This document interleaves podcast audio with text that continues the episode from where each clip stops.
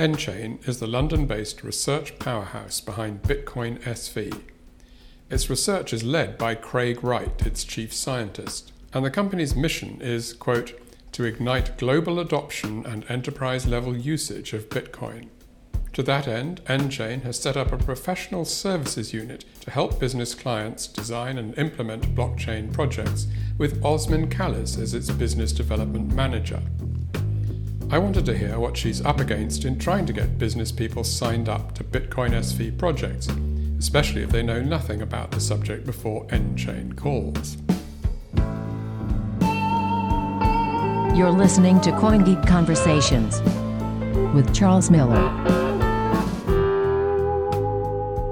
Blockchain is one of these areas where there's a huge amount of misconception, uh, a lack of uh, education, um, some sort of uh, people who are not necessarily disposed because of what they think they know.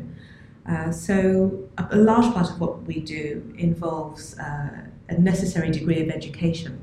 So, we have to almost take people on a journey. So, yeah, take me on, take me on the journey first of all okay. of what exactly nChain is. Okay.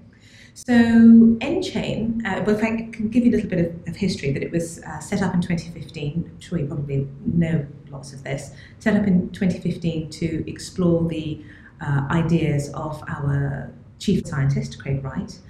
Um, and as such, it was uh, initially uh, a research led organization, research led company. Um, there is still a research focus at its core, but then since then, uh, two additional sort of teams have also formed. There's the engineering team, and then there's the consulting team where I work. What's the difference between research and engineering? Okay, so the researchers work on the uh, developing the intellectual property portfolio. Uh, it is one of the largest intellectual property portfolios in the world for blockchain, and probably the largest for open blockchain.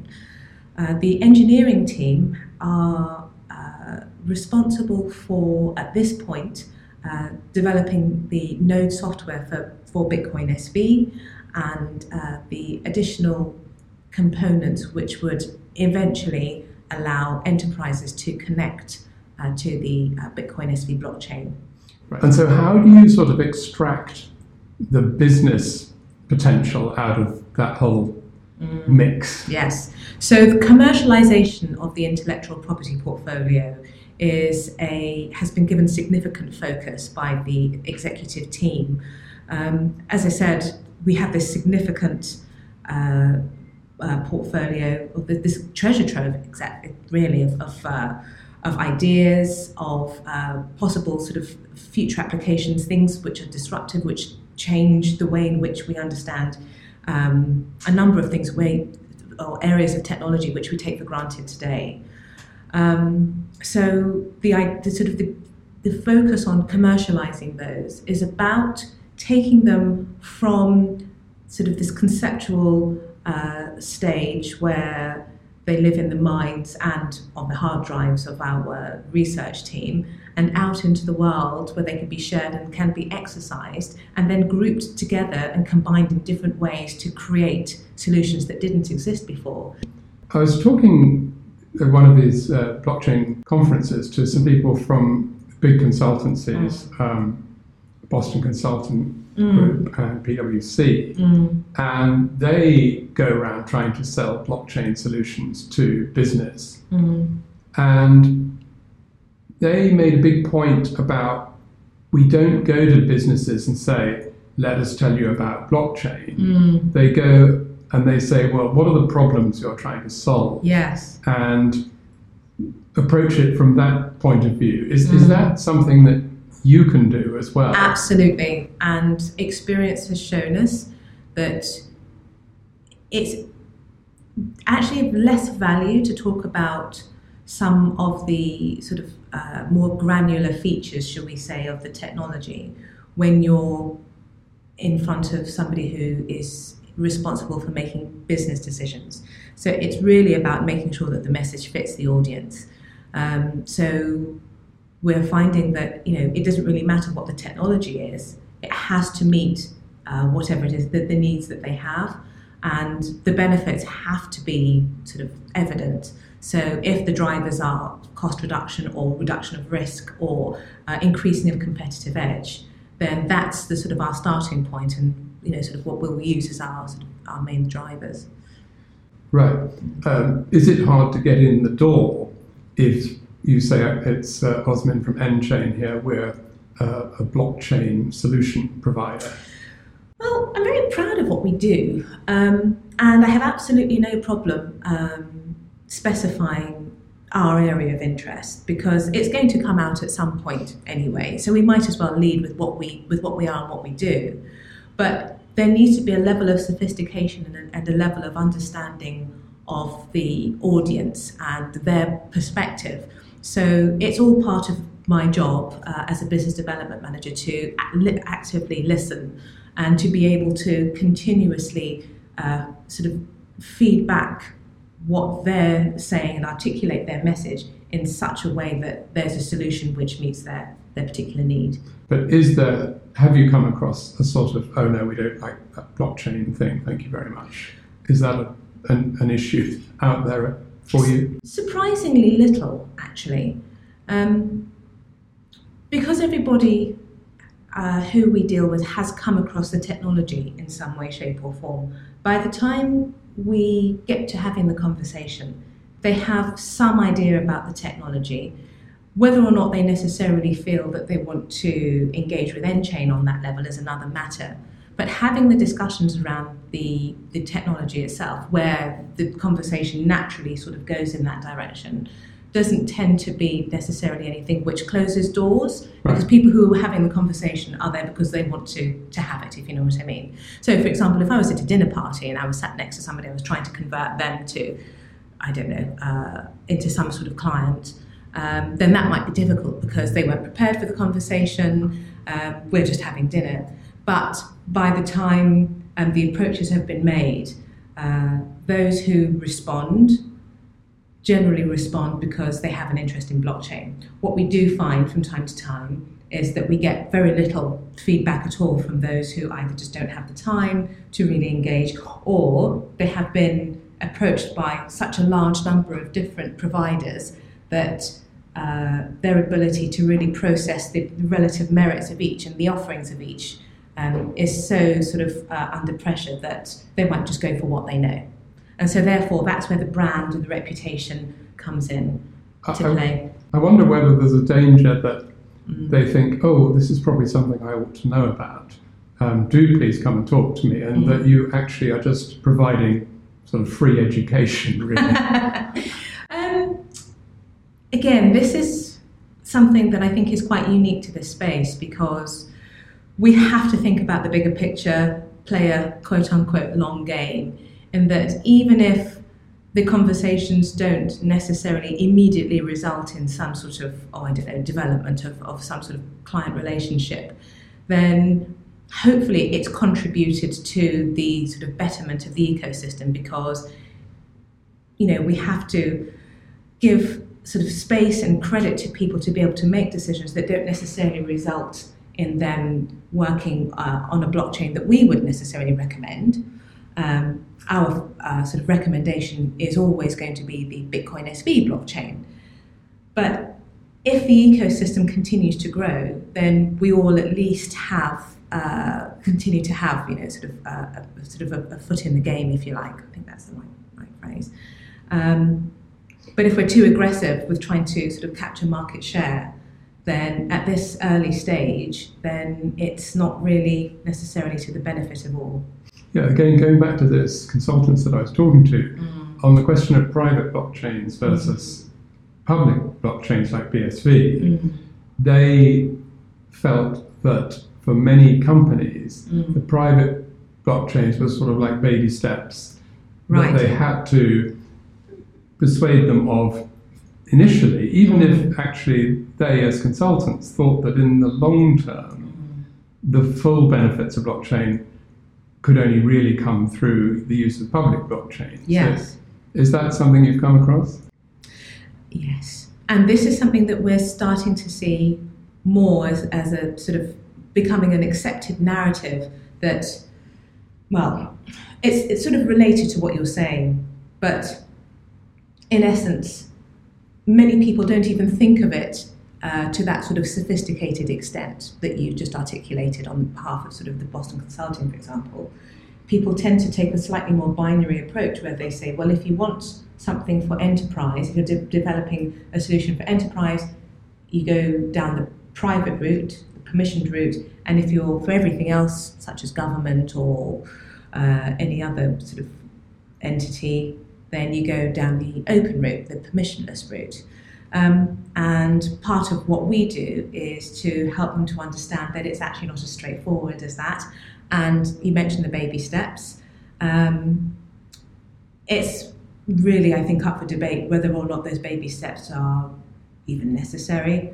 Our view is that, you know, it's potentially exposing uh, businesses and enterprises to a, a degree of, of risk, if you like, knowing that they may be spending on projects which themselves will ultimately end up being sort of short term, because in the long term, we know we're all going to end up sort of connecting on the same on the same medium, if you like, or the same same blockchain. Uh, there is this notion that well, if it's permissioned, it must automatically be more secure, but this is where sort of the education element comes in because through the course of the debate, you know, we introduced the notion of cryptography as a means of securing uh, the transactions uh, and the data which is eventually ultimately stored on the blockchain, um, rather than having to have uh, a trust in a third party to uh, ensure that the data is of is sound, that there's data integrity, etc. There's only a crypto element in a public blockchain, right? There is a cryptocurrency element in uh, Bitcoin SV, Bitcoin, Bitcoin Cash, and Ethereum. I don't know all of the public blockchains out there. Um, so I can't speak for every single one of them. I can certainly speak for the ones that you know, sort of I'm, I'm familiar with, which are the ones I just mentioned. Um, so you're, so, yes. so you you say, well, you know, okay, you may not like the idea of cryptocurrency, mm. but you don't have to be involved in that. Yes. And the crypto part yes. of it is actually to your advantage. Exactly, because what it does is allow for, as the solutions develop over time, it allows for a, a greater level of automation whereby if uh, there are payment elements in the sort of the value chain which uh, potentially could be uh, developed or a solution to sort of address the value chain could be developed, uh, then that could be very well handled by the blockchain. Whereas in a private blockchain that does not have a cryptocurrency, then the payment aspect would need to be sort of bolted on if the uh, client wanted to go down that road. But what this, by sort of working with a proof of work open blockchain such as Bitcoin SV, then they get that as sort of uh, included in all of the, the sort of valuable features that they, that they stand to expose themselves to. So we've been talking quite general terms. Let's, let's pick a sort of hypothetical example. Yes. What kind of business would you like to be developing? What, what would be your sort of ideal kind of client and what sort of project yes. would be your most sort of ready to mm. go? Sure. So we are currently uh, focusing on two industries, if you like. So we've got two industries and a sort of uh, I guess, a, an industrial function, if you like, and I'll explain what I mean as a, as a third campaign. So we're currently focusing on financial services and iGaming, which complement each other quite nicely. Uh, the financial services is all about the mitigation of risk, uh, in, in many ways. Um, the ecosystem is very much driven by sort of regulatory concerns, compliance. Um, the cost saving element is part of it, but I wouldn't necessarily say it's the highest priority in every case.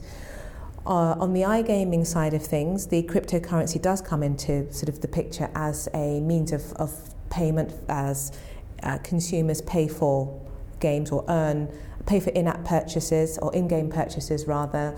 Um, they might earn rewards for their gameplay in the form of, of some token, but also uh, the sort of notion of instant, instant payments, the ability to develop solutions on the blockchain which allow for provably fair gaming, uh, which allow for uh, sort of the verification of the activities on the server uh, to show that whatever the percentage payout, for example, in the case of, of some sort of betting operation, actually has been paid. So if they say uh, there's a, I don't know, 96% win rate, they can prove that there's a 96% in rate, win rate because of the data that they've stored on the blockchain, for example. When you're talking about gaming, are you talking mainly about video game type sort of things? Online gaming, yeah. which has some gambling, uh, so games of chance or sort of uh, platform games, sort of both uh, elements or, or, both types of, of uh, activity are covered. And then as a third campaign, we're also looking at supply chain, which rather than being a vertical, because it doesn't just apply to one particular industry, it is something which cuts across a number of industries. So I'd see it more as a horizontal function, which applies to things like uh, fashion and retail or food, um, or of course shipping, waste recycling, etc. Just going back to the financial side of it, mm. then what what would be your sort of easiest pitch mm. in that area? What kind of part of the financial sector are you interested in most? Well, we've been talking recently to uh, central banks. Um, they are uh, sort of a, a, a very uh, big part of the capital markets ecosystem. Uh, and we've been getting a lot of interest from central banks. Uh, we've been speaking to one in Europe. Um, there's a central bank in uh, West Africa that we have been speaking to who have expressed a significant interest in the possibility of creating their own digital currencies um, using a base currency such as Bitcoin SV uh, and then issuing their own currency using uh, a, a, protocol which um, is available at the moment. But could they mm. use the Bitcoin SV blockchain mm. and have a currency that was independent in value of Bitcoin SV? Or? Right. So, in terms of the value, uh, it would be the sort of the underlying value uh, of the Bitcoin SV token, which could be because there are a number of different approaches that one could take. Um, the value of the underlying wouldn't it wouldn't derive its value from the underlying it would derive its value from uh, other sort of, should we say, drivers, very much as we have today. So if you look at the dollar, for example, it derives its value from, uh, if you think back to the petrodollar, um, it was de- essentially deriv- derived from petrol. Um, but most people don't really think about that, uh, think of it in those terms. People think about the sort of the, supply, the, the supply and the demand element of uh, sort of the, the dollar as a reserve currency. It's a relatively complicated example, I suppose, because it's a reserve currency. But the fact is that you could use uh, Bitcoin SV as the underlying and then uh, issue your own currency on top, which actually uh, is should we say, connected to a fraction of uh, the sort of Bitcoin SV coin itself, because of course that can be broken down further into a number of many, many units because of the uh, the uh, existing but, monetary but the supply. national currency mm. would its fortunes be tied to the value of BSV? No, no, um, that would just be, and should we say, an enabling factor, which. So it's more of a mechanism. It's a mechanism, exactly. Um, it's no more uh, tied to the value of BSV than the uh, the old printing presses uh, uh, drove the value of the actual sort of dollar notes that were printed. Right. Because when mm. people talk about the great thing about having uh, mm. a, a, currency like BSV mm. is that it would mean that central banks were not able to print more money to get mm. themselves out of a an economic crisis? Well, actually, we do. This is where it pays to be pragmatic because what we don't want to do is inhibit or unduly influence monetary policy, even um, implicitly. Uh, it would be for the central bankers to control the money supply exactly they, in the same way that they would today, um, and for uh, sort of the, their policy to be um, unencumbered by any other sort of sort of concerns. So, Osman, can I, can I ask you a little bit about your background? How did you get into this whole field? So, I was actually hired as a business analyst, which uh, generally is a, a, role that is found in IT teams. Uh, our job is to uh, set the sort of the, the scope of the uh, solution that is going to be designed and developed, um, to understand the requirements, to document those, and then to work with the developers and the, and the solution architects and the testers to make sure that what is required is actually delivered. Um, that was, that, was, was that was that something you worked at? I had yes, I, I have many years' experience as a business analyst, so I was hired in that role.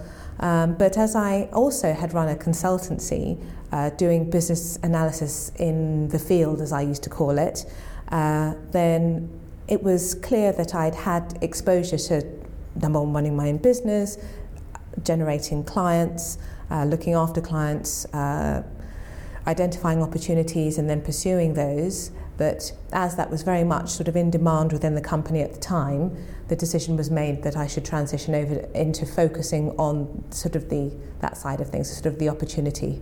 Do you or does nChain have a vision as to where the sort of end point, where are we going with all this if mm. it all mm. works out the way mm. we want? Mm. So nChain's vision is to foster and promote global trade in such a way that it has been given that much needed boost. The way in which we see global trade, I think, as I mentioned before, is very much through the lens of the sort of the old Victorian industrial age, which comes with its own constraints. Um, the Victorian age was about engineering, it was about um, hobbyism leading to very large sort of expansion. Um, there are some elements like the sort of the whole hobbyist side of things, which isn't necessarily bad. I'm not saying anything about the Victorian sort of uh, industrial age was, was bad per se. It was what was required at the time for expansion, but I think with the sort of fostering of, of sort of and the unfettering that uh, technology allows, it allows us to think about doing things in different ways. It allows us to uh, continue to uh, prioritize innovation over, um, for example, uh, rote learning and a rote way of, of, of doing things. Um, so I think that the, the, sort of the ramifications of an enhanced global trade uh, through technology are many and varied, and I think it's exciting because we have yet to discover what all of those things will be and what it'll bring. Fantastic. Thank you very much indeed. Osman. You're welcome. Thanks very much to Osmin Callis. If you want to find out more about nChain, there's a contact form on their website, and I'm sure they'd be delighted to answer any questions. You can also read about nChain and all matters Bitcoin SV on our website, coingeek.com. Thanks for listening, until next week, goodbye.